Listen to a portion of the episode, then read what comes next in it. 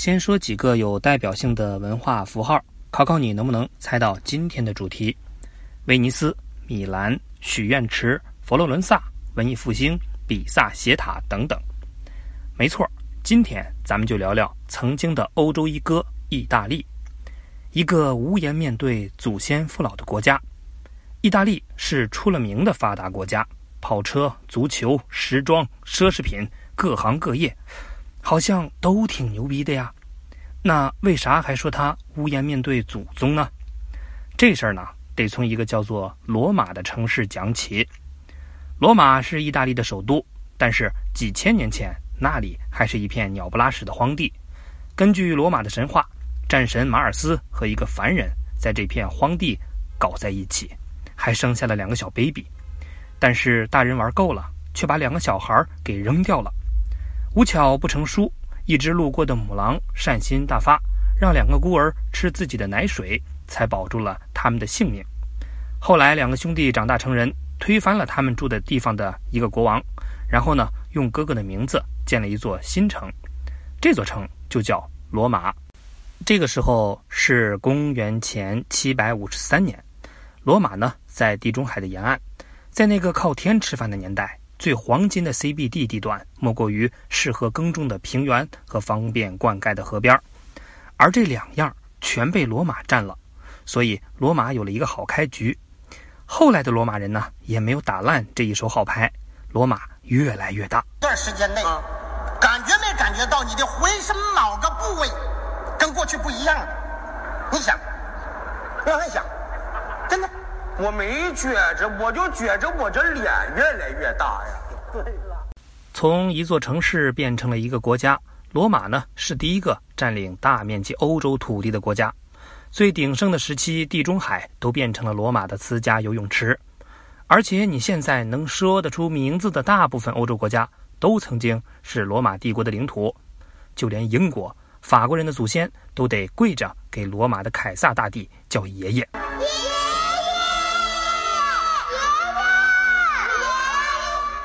那大家记住啊，扑克牌里的方块 K 就是凯撒大帝。凯撒打下了江山，他的外甥屋大维呢，巩固了江山，并把罗马改称为罗马帝国。那个时候，强大无敌的罗马几乎就代表了整个欧洲。但是，起义军焚烧官府，杀戮官吏，占领城邑，战火迅速蔓延。十天之内，天下响应，京师震动。天下大势，分久必合，合久必分。罗马帝国也因为衰败，变成了东西两部分。意大利被分到了西罗马帝国，但西罗马帝国就是一个弱鸡，领导人一点没有继承祖先们的英勇，居然被来自北方的蛮族骚扰，最后直接被蛮族给灭了。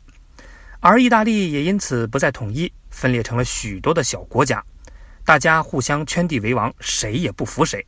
公元一千年左右，意大利的国家两只手根本数不过来，群雄割据，战火连天，老百姓生活的那叫一个苦啊！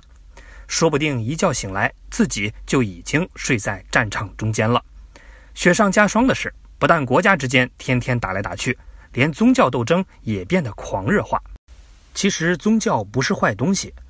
变味的宗教着实可怕。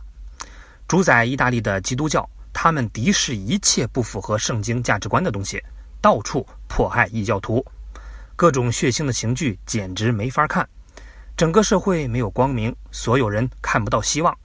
不仅意大利，连整个欧洲都是荒的一批，被称为“黑暗的中世纪”。这种状况持续了一千多年，曙光终于在意大利。出现了。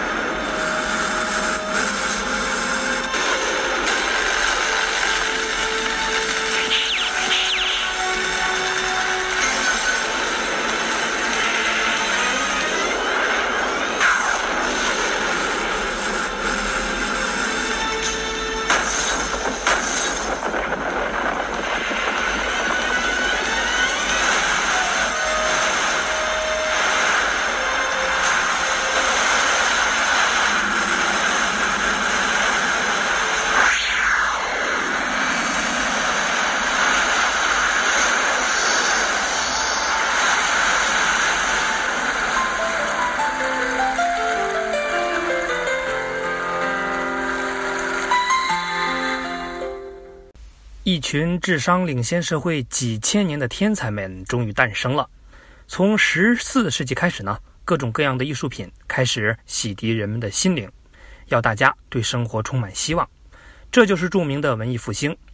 不过你别误会，文艺复兴总归还是精英阶层的游戏，对于大多数老百姓来说，该苦逼还是苦逼的。说白了。文艺复兴只是先让有钱人恢复了对生活的激情，生命多一些开心，让岁月多一些辉煌，让人生多一些精彩，让生命让生命多一些精彩，生命是如此的美丽。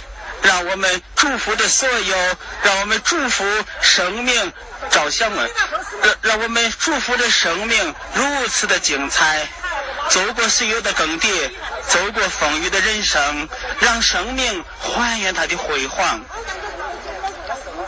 走过风雨的岁月，生命是如此的精彩，天下风光在在峨眉，峨眉风光在此处。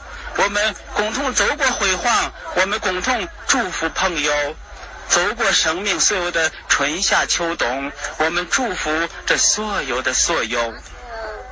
看到没有，热情很关键。于是热情来了，葡萄牙人和西班牙人都去航海，开创了大航海时代。而波兰人呢，重新相信科学，为哥白尼证明，让大家承认地球是绕着太阳转的。至于意大利这个文艺复兴的发源地，由于国家都没有统一，思想再解放也没什么卵用。哇哦！看到这幅画，我感觉灵魂得到了升华，心灵得到了释放。释放你妹呀！咱们能不能想办法先从牢里出去？我哥。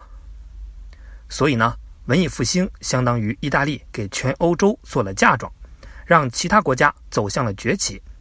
更奇耻大辱的是，意大利这个老大哥后来又分别被西班牙和法国这些后辈统治过一段时间。还记得有张著名的油画叫《跨越阿尔卑斯山圣伯纳隧道的拿破仑》，就是再现了1794年第二次反法同盟战争期间，拿破仑率领四万大军登上阿尔卑斯山，为争取时间抄近道越过圣伯纳隧道进入意大利的情景。后来实在是受够了分裂的折磨，在一八七一年，经历多年奋斗的意大利终于获得了宝贵的统一，成立了意大利王国。要知道，这次统一足足等了一千四百多年呐！但分裂的太久，不但同胞间忘了怎么相爱，而且经济在欧洲也属于倒数状态，很多人被迫离开了意大利，到外地谋生。政府呢，干脆顺水推舟。派这些人搞起了殖民地，把自己国家的发展建立在殖民地的痛苦之上，把贫穷落后的帽子从自己脑袋摘下来戴到别人头上。意大利就想靠这个，慢慢恢复罗马帝国的再次强大。第一次世界大战开始了，这个可是抢领土的好机会呀！意大利一开始和德国站在一起，勾肩搭背，好兄弟，约好一块瓜分打下的江山。可是后来，意大利发现对面的英法俄同盟好像更厉害，于是呢，果断背叛了兄弟，狠狠坑了德国一把。这种鸡贼的行为，要是被凯撒大帝看到，棺材板肯定是压不住的。二战的意大利就更坑了。首先，这也得怪德国不长记性，又拉了意大利做盟友。啊回去了，哎，怎么样？怎么样？怎么样？我又跳出来了，打我们的！哎呦！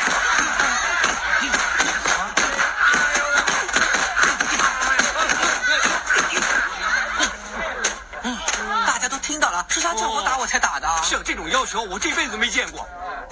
比如二战一开始呢，德国迅速就打哭了法国，德国战车都已经开到了巴黎。这时候，意大利说：“兄弟，你歇会儿，我来。”其实，意大利就是看法国大势已去，想要趁机捞一把。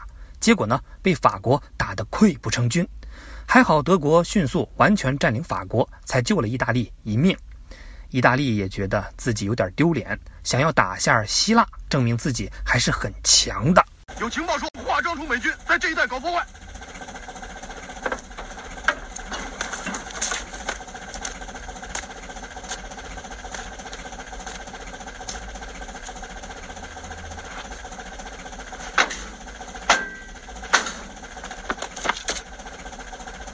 老家在哪里啊？加利福尼亚。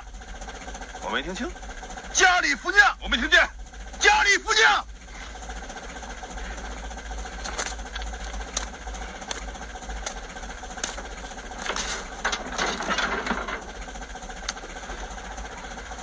我晋升你为上士，我的加利福尼亚男孩。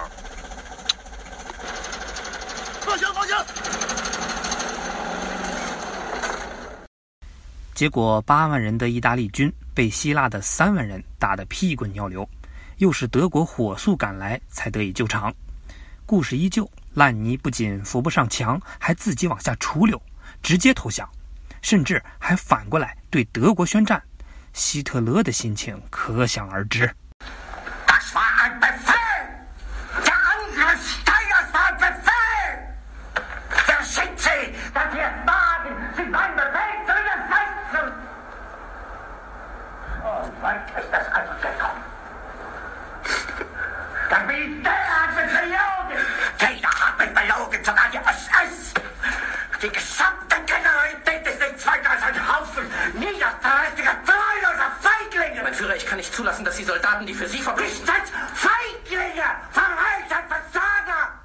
后来，历史对意大利这一段的总结就是：如果意大利不加入德国战队，就相当于德国增加了十个师的力量，不添乱就是对德国最大的安慰。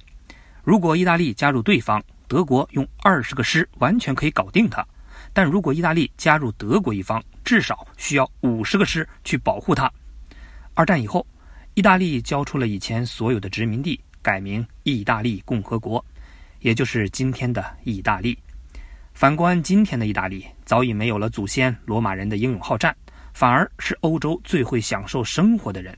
全世界的潮流风向标看齐意大利，而意大利也是目前拥有文化遗产最多的国家。今天的意大利人好像从各个方面都在告诉世人：我向你保证，我这个人口碑还是很好的。嗯，那你就慢慢跟我处，处不好。你自己找原因。打什么架？享受生活不比任何事情更重要吗？也许这一点，许多国家真的要向意大利学习。